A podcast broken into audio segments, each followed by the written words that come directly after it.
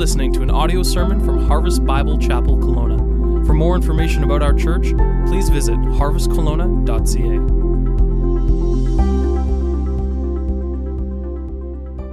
I want to start this morning by asking a question, and that question is What are the qualities that come into your mind, into your thinking, the moment when you think of someone who is successful? Who, what are some of the qualities of a successful person or a successful life? And I might be so uh, maybe ahead of you in giving this some thought that oftentimes when we think of success in a person or someone's life, we think that it is of someone who has achieved some sort of great wealth or has made a great great name for themselves. They have made a mark on this world and therefore they are successful. Someone, maybe we think, maybe they have the great ability to communicate or they have certain giftings that just allow them to rise above and to be influential and helpful. They're able to motivate and inspire others and help others in various areas. Maybe it's a successful person is someone who, who, who's able to make the difficult and the hard decisions. They're able to have great wisdom and they make those decisions and are unwavering in their wisdom of those those decisions. Maybe it's somebody who isn't paralyzed by the setbacks and the mistakes in their lives, and, and instead they're able to forge ahead. And then maybe we even get an image of what we think success might look like. And here just might be some of those images of people uh, that we may think are rather successful, whether it be professional athletes or people in the entertainment industry, people who have arrived at the top of their game and have made a great name for themselves, and there's great notoriety because of them. Maybe it's because they've made top dollars in sales or in motivating people, or, or maybe it's come through the entertainment industry that, that they've been able to make people laugh or or make people cry, and there's fame and there's fortune that goes with all of these different people. Maybe it's in the area of politics that, that these people have risen to certain levels of success. Maybe it's world changers, people making a difference in our world, whether it's in science, technology, politics, medicine, people in business who have achieved great things and, and great success. And we say, that is a successful person. That is a life that has been blessed. That is a blessed blessed life that that person is living. And his parents, and even for Shayon and Natalie as they leave.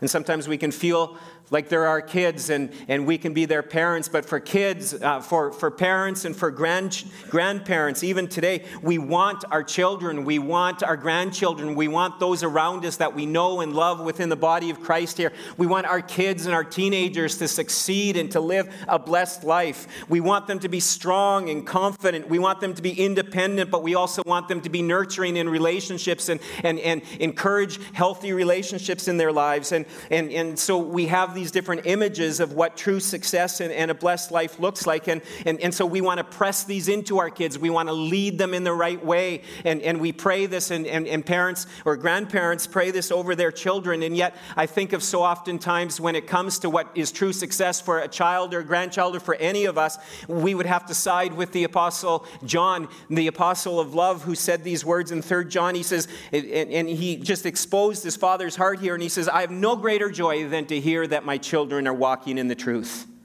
You see, God's word defines a, a, blessed life and a successful life and a successful person much differently. Oh, I pray that our desire, our heart's desire for the next generation and for the next generations yet to come, oh, that they would be people who would love the truth and would walk in the truth, that that would be our greatest desire and our greatest prayer, more than that of being a success in, in areas of business or in areas of relationships or in areas of academics or sports or whatever it might be. That our children, that for us, we would set that example of walking in the truth, that our children, grandchildren, those in our care would be people who would walk in the truth. If you don't have that, you have nothing. And it comes down to the truth that that is what a blessed life is really all about.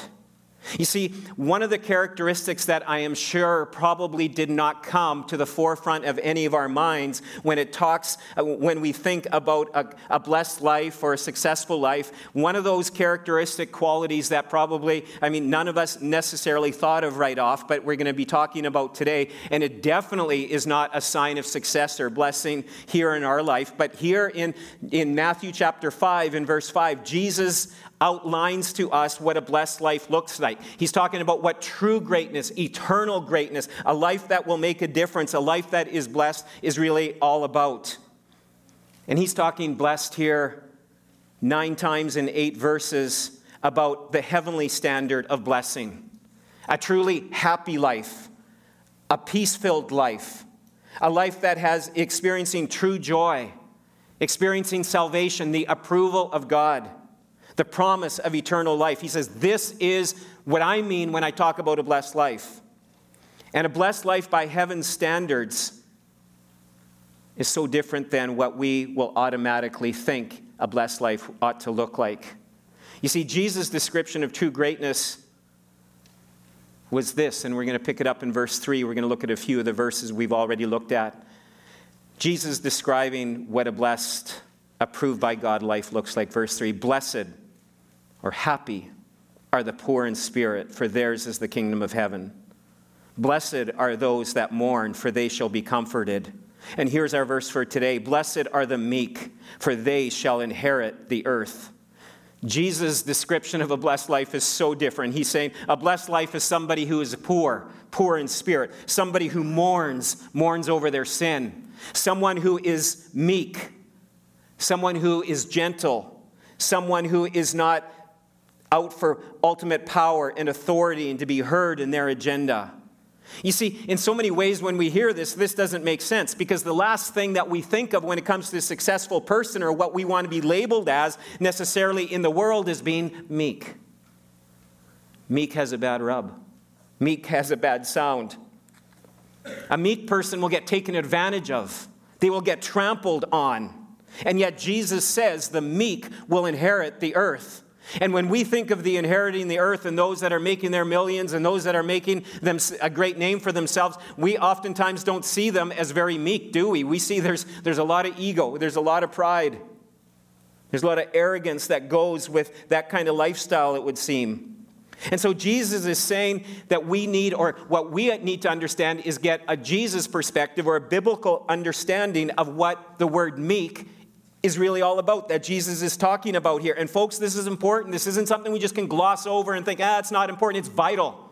Meekness is a vital characteristic trait in the child of God.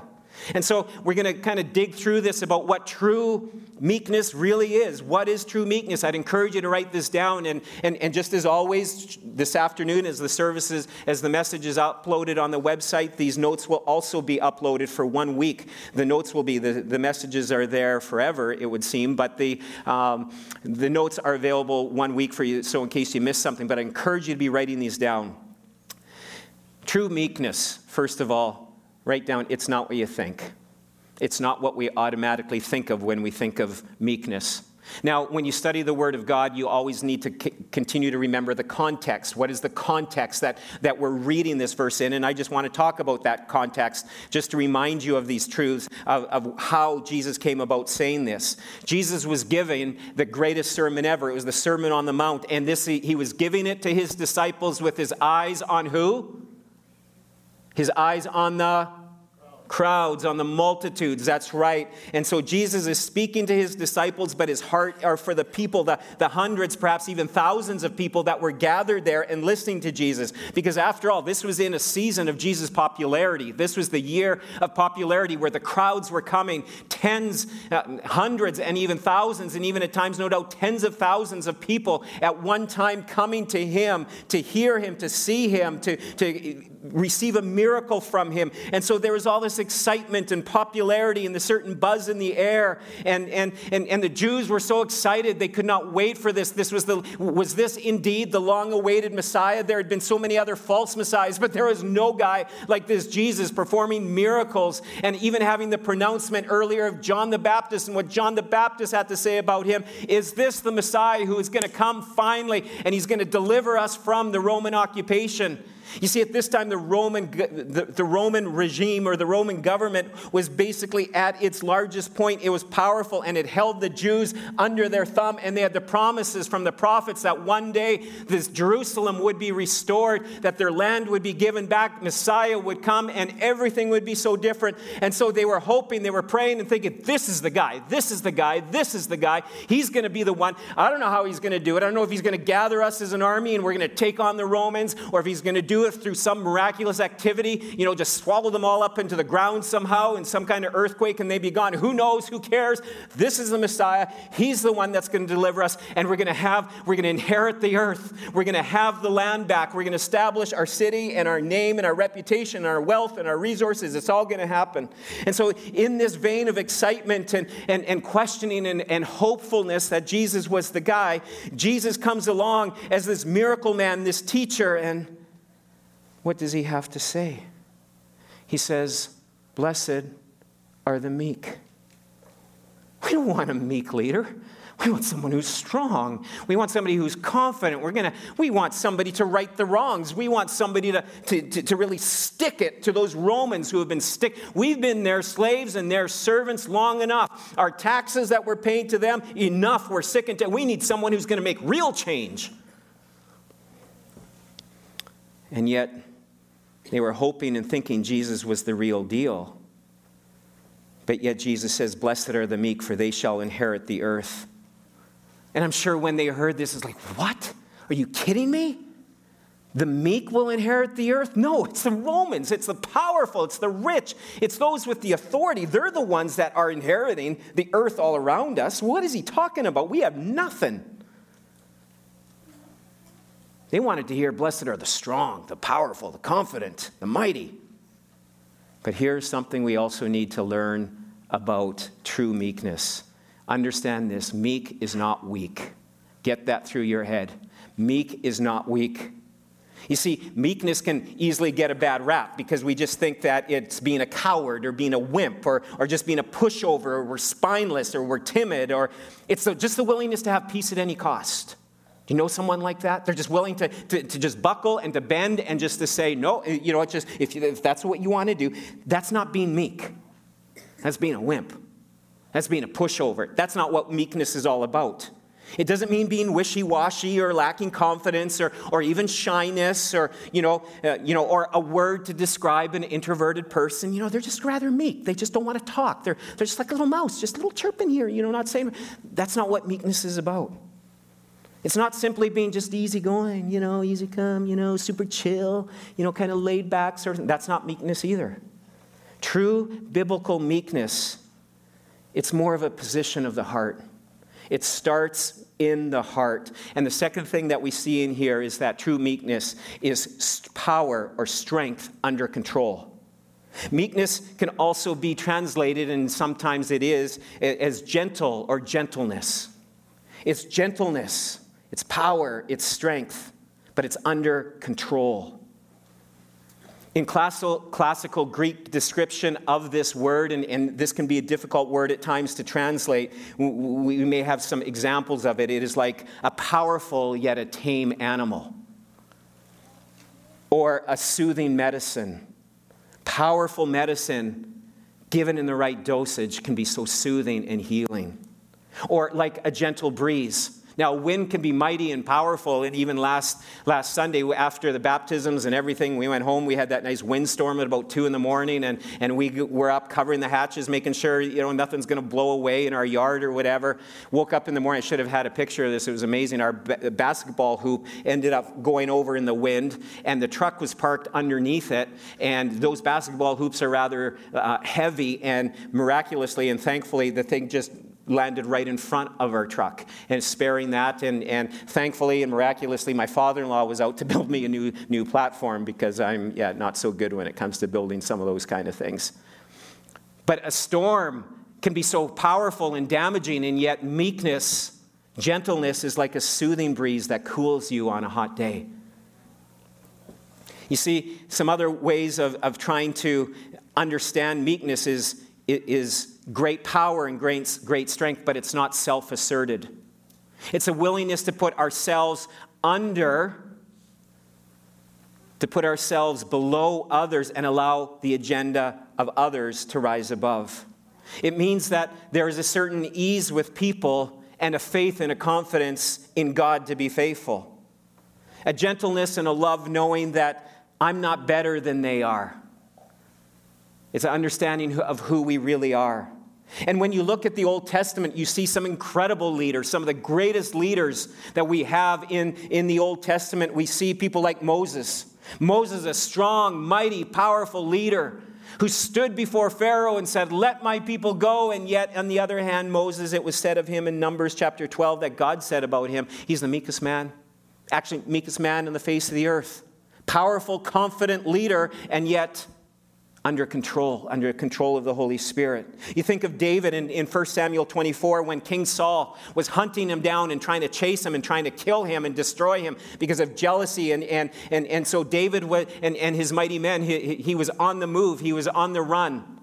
And then there was an opportunity one night, you'll see in, in, in 1 Samuel 24, where he had an opportunity to, to kill Saul. And he had opportunity, he had encouragement from his soldiers around him. He had the right to do it because what Saul was doing was wrong, and David was supposed to take the throne anyways, and so he was to do all of this. And so he had the power to do it, he had the right to do it, he had the encouragement, the opportunity was right there. And what did he say? No, that's he was exercising meekness, a gentleness. He says, I will let God take care of him. God told me not to touch his anointed, and I won't do so. There's so many other examples like this in, in the Bible, and especially then in the New Testament. Jesus is the ultimate example of meekness. Jesus said in Matthew 11 29, He said, Take my yoke upon you and learn from me, for I am gentle or meek and lowly in heart, and you will find rest to your soul. He's like, Saddle up next to me. Hook yourself next to me and learn from me. And so Jesus sets the example of, of somebody who personified this example of meekness. He practiced it in his life. He did not retaliate when he was falsely accused. He didn't come across with vindictiveness when, when he was unfairly treated. When he was mocked and beaten and spit upon, he remained silent, not defending himself. When Judas betrayed him, his own disciple had been with him for three years, had betrayed him. He still called him friend. When his disciples abandoned him, he later pursued them to forgive them. When he hung on the cross, and he looked at his, his accusers and the ones that put him on the cross. And what did he say? He could have lashed out. He could have had them killed. He could have had them destroyed. He could have had a legion of angels come and just wipe them all out. And he says, Father, forgive them. Power the mighty, powerful God of the universe, expressing this gentleness and this meekness. But he wasn't always a pushover, and he wasn't a pushover in these situations, though some may think he was. Jesus sharply rebuked and confronted the religious leaders. You see, when it came to issues of faith and the welfare of others, Jesus jumped in, not to defend himself not to vindicate himself, but for the welfare of others, Jesus jumped in, and he did so willingly. He did it because of the Pharisees, the religious leaders who were just heaping burdens upon the people. He gave it to his own disciples when the children were wanting to come to him and they were hindering him, and, and he, he gave it to them and said, No, don't hinder the kids. For theirs is the kingdom of heaven, and, and we can learn so much from that. And, and, and, and we see in, in other situations where his dear friend, his dear friend Peter, close friend. Jesus didn't back away from calling him Satan at one point when he was trying to deter Jesus from going to the cross, from the mission that God had called him to do. So, Jesus, though he was meek, he was also strong and he was confident. When he deserved the place and the position of honor, what did Jesus do? He washed the disciples' feet. Rather than having his feet washed, he washed those. He took the role of a servant. You see, Jesus taught by paradox. And he lived by paradox. This is why this whole message series is called An Upside Down Kingdom. Because in Jesus' teaching and in his life, he teaches us, and as we see here, but some of these paradoxes that we see in the Word of God is, and that Jesus lived, was death brings life. When you give, you receive. Through weakness, there is strength. The last will be first. The least will be the greatest. The poor are the rich. And here he's saying, the meek, they'll get it all. They'll inherit the earth. Theirs is the earth. They will one day inherit it. What an inheritance it will be. They are the rich ones, those who are meek. And here's something else about meekness it's impossible to achieve it on your own. Don't worry, we're not going to have some kind of classes in the fall. you know, here at Harvest, Meekness 101, and then after you've passed a certain test, we'll take you to Meekness 201 and, and kind of elevate it like that. This isn't a discipline that you could just simply achieve by trying harder and doing better. It's not like going to the gym and, and, and getting faster, stronger, better in these kind of things. It's not just learning the right lingo and the right words and the, and the accompanying actions that go with that. It's so much more than that. Meekness is supernatural. It is a gift that comes from God. It is a gift of the uh, gift that the Holy Spirit brings into our lives. You see, people are not naturally we're not born meek. Yes, there are certain personalities that have a bent towards meekness and gentleness, but not the spiritual fruit of meekness. Galatians chapter 5, verses 22 and 23, where we see what are the fruit of the Spirit. And this is something that is to be evident in every believer of Jesus Christ. That the fruit of the Spirit, the evidence that Christ is in you, that the Holy Spirit is in you, is that there is love and joy and peace and patience and kindness and goodness and faithfulness and gentleness or meekness and self control. Meekness is one of those. And it comes as a gift of the Holy Spirit. There's one biblical, and, and it's, it, it's true biblically that, that Jesus gave this or, or, or mentions this as meekness as a gift from the Holy Spirit. And Jesus, meekness like what Jesus has, he demonstrates and calls us towards here, comes only from a heart that has been reborn by God. You see, you have to notice the progression if you look at verses 3 and verses 4 and now verses 5 there in Matthew chapter 5 of the Beatitudes. You see, they're just not placed randomly. He's not just picking things out of thin air, like, oh yeah, and blessed are the meek, for they will inherit the earth. No, there's a progression here. You see, true meekness, strength under control, is deposited into the life of the person who, first of all, has a poverty of spirit, recognizes that there is nothing, I, I bring nothing to God. Like that old hymn that we're repeating week after week in our messages Nothing in my hand I bring, only to the cross I cling. There is nothing that we could do, nothing we could say to earn us a right standing and favor towards God.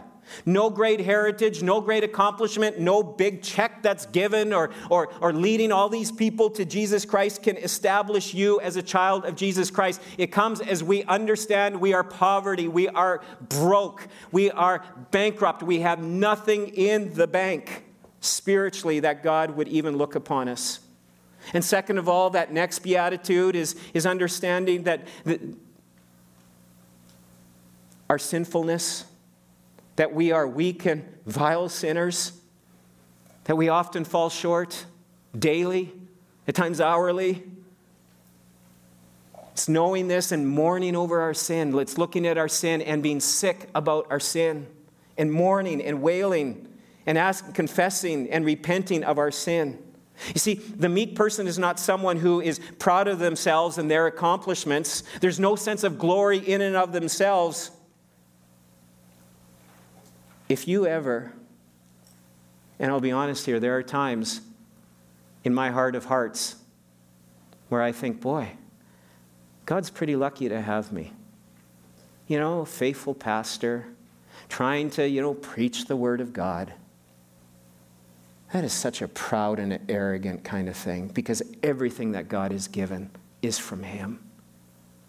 But there's times that this creeps up, this, this desire to be approved by others and to be affirmed by others. And, and it's not wrong to encourage and to affirm others. But if that's what we're living for, that's wrong. Encouragement and, and affirmation is a good thing, and I trust that this would be a loving, encouraging, affirming church. But if we are just listening and waiting for the applause of others, and we start thinking about ourselves, God could just wipe any one of us out just instantly. And you know what will happen? This church will continue on. God's work in this world will not crumble. And he's like, oh boy, didn't see this coming. What am I going to do now? Oh, lost my main guy. Give me a break.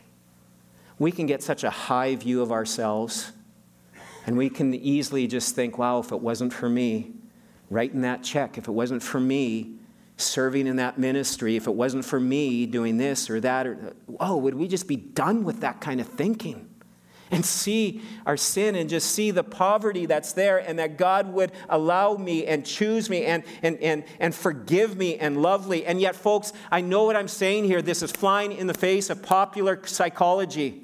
And even certain elements of Christianity that says, assert yourself, be strong, be powerful, be mighty. And Jesus says, no, be weak, be mournful, be sorry for your sin.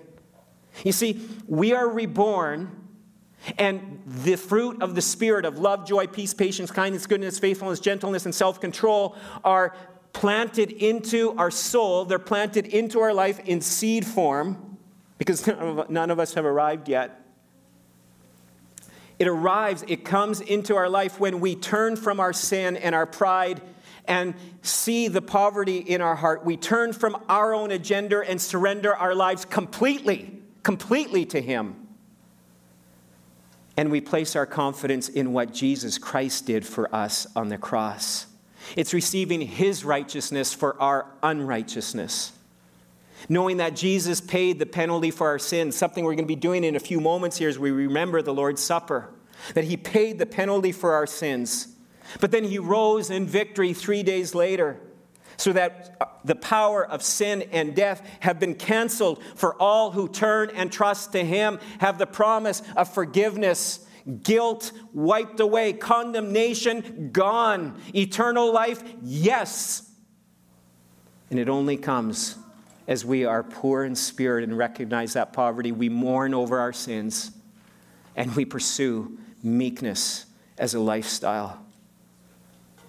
Dr. Lloyd Jones said meekness is a humble and gentle attitude towards others, which is determined by a true estimate of ourselves. When we truly understand who we are, we can have a kindness and an even playing field for those around us. Oh, gone must be the days of comparison, of looking at ourselves and looking at, at others. As you're doing that, your nose just gets longer and longer as you're looking down. The shadows that you cast as you look down and elevate yourself. And we try to do that to feel good about ourselves, and it's, it's awful. And we can do that so easily, and that's why we daily need to keep coming towards the throne of grace. It's not simply learning the right lingo and saying the right things and, and, and being involved in the right activities and, and with the actions that accompany it, you know, saying, hmm, amen at the right time. It's not learning all those kind of things. It's from that deep heart that is being changed and transformed from within. And I need to say this this morning. This is heavy, but folks, it's important. Eternity, this is about eternity, and this is about your life, and this is about your testimony, and it's about true greatness, and it's about the true greatness of the next generation and the next generation, and, and, and about the true greatness and the blessed life of those in this city, this region, our nation. This is so important. And folks, we have, I have to say this. And I say it carefully, and I'm saying it to each one of us individually, and so I'm saying it to myself as well. And you cannot, as you sit here, apply this to anyone else in this room or anyone outside of this room that automatically you're thinking and say, Boy, I sure wish they'd hear this right now. Cancel that kind of thinking. This is self examination. And so, as you look at your heart this morning, as Meldon Lutzer looks at his heart this morning, if we don't see a biblical meekness, a gentleness towards others that is growing in our lives, it may be in seed form, but if it's not growing, but rather we see guilt motivated actions and responses. We see ourselves looking down upon others to raise us up. In either trying to keep the peace at any cost or portray the right image in our lives. And even though you may have made a decision in the past and prayed a prayer and even were baptized, and maybe you've served the Lord for many way, in many ways for many years, and you've learned the right lingo, but if in our hearts, if, if there is not a softness towards the plight of others growing and developing in us, if it's God's will, if God's will is not our ultimate desire, rather than God get with my will and with my plan and my agenda, or if it's God's kingdom is not our passion, instead, the world is, and achieving all the world's accomplishments and greatness, or if God's glory is not what motivates me, but it is my glory and getting more of that is what motivates me. If these are any possibilities in our life, there may be a very, very real possibility that God's kingdom does not belong to you yet. If there is not a growing love and joy and peace and patience and kindness and faithfulness and gentleness and self control, including meekness in our lives. Or maybe you are a believer, but I want us to examine our lives. But maybe you're in a, just a terrible pattern of pride and selfishness right now and being disobedient to the call of God. Repent of that today and return home to Him. Come with that poverty of spirit, that mourning over my sin and asking God to build this meekness, this gentleness, this strength under control, like we see in the life of Jesus, into our lives. You see, I have biblical basis to believe this. Psalm 149, verse 4 says, Only the meek are saved. It's only meek people who are saved. And James 4 6 says, God opposes the proud, but his grace comes to the humble. The grace comes to those who are meek. And when we're filled with pride and our own agenda and our own accomplishments, and that's what we're living and that's what we're going for, that's pride. And God says He opposes that. Oh, may God just crush the pride and our self will and bring us to the end of ourselves so we would see ourselves and see the poverty in our spirits, mourn over our sin. You see, meekness is not wimpiness. Meekness is not weakness. It's power and gentleness under the control of the Holy Spirit. It, it's what Psalm 37 is actually, you get a great picture of, of this in Psalm 37. Actually, Jesus even quotes from Psalm 37. This is where what Jesus is saying here in chapter 5, verse 5 of, of Matthew, this is where it, it is. In verse 11, then, of chapter 37, I encourage you to look at this at home. And, and there's going to be some things that you can see in this. The psalmist even says, The meek will inherit the land. And so, in these verses, though, and I like the way John Piper summarized this, uh, uh, this passage in just a beautiful way. And, and, and so, I just share this with you here this morning. Encourage you to, again, write this down, these next few steps. Meek people, the portrait of a meek person is they trust God. They're people who trust in God. They believe that God is faithful. He's been faithful in the past, and we can apply his faithfulness to the present and to our future situations. And so meek people believe and they trust in God even when opposed, even through hardships and trials, knowing that God one day will bring us through, that God one day will vindicate. The second thing about meek people, a portrait we see here, is that they commit their way to God. That word for commit, encourage you to write this down. I just love it. As John Piper put it, it means to roll things over to God. Meek people roll their troubles over to God, their burdens, their relationships, their health, their businesses, their finances, those frustrations that you're facing in life, those complexities and those obstacles. We're just rolling them over to God. God, I trust you. You are faithful. You're faithful in the past. You're going to be faithful in the present. I trust you to be faithful in the future. I trust in you. Now I roll this over to you, God. What do you need to roll over to Him today? Who do you need to roll over to Him today? And I'm sure the list would be long. And then next, you see, wait patiently.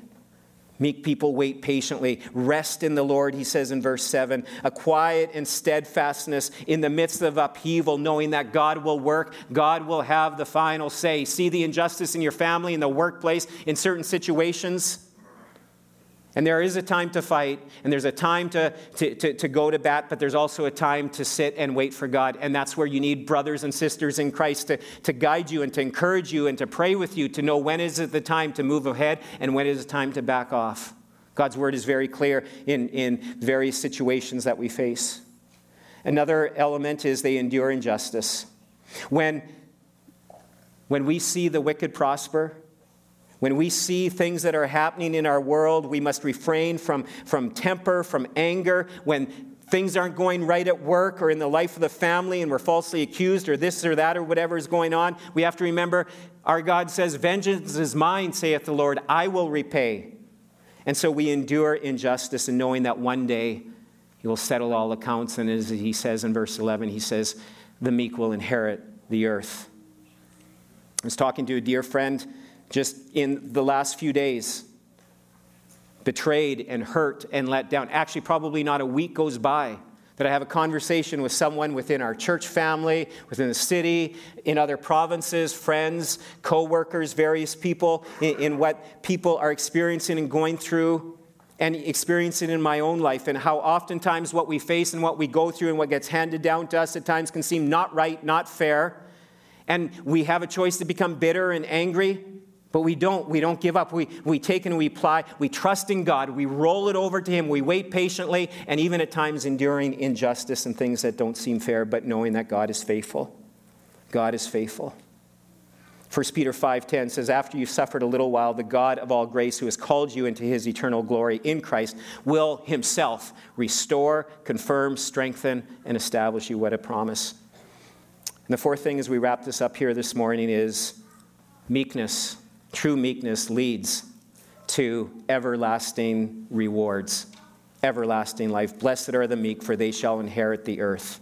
You see, the rich the powerful, right now, we think are inheriting the earth, but remember that's a little grain of sand, a little grain of sand that they get to experience that for here, for this time here on this earth. And, and the things that we covet so much, even yesterday, just being out and about in the city a little bit between cars, houses, and boats, seeing Lamborghinis yesterday, Ferraris, Jags, uh, our kids' beautiful Saturn Vue that they drive. We see, you know, expensive boats worth hundreds of thousands of dollars. We see houses worth millions, and it's easy to be thinking, oh, it must be nice.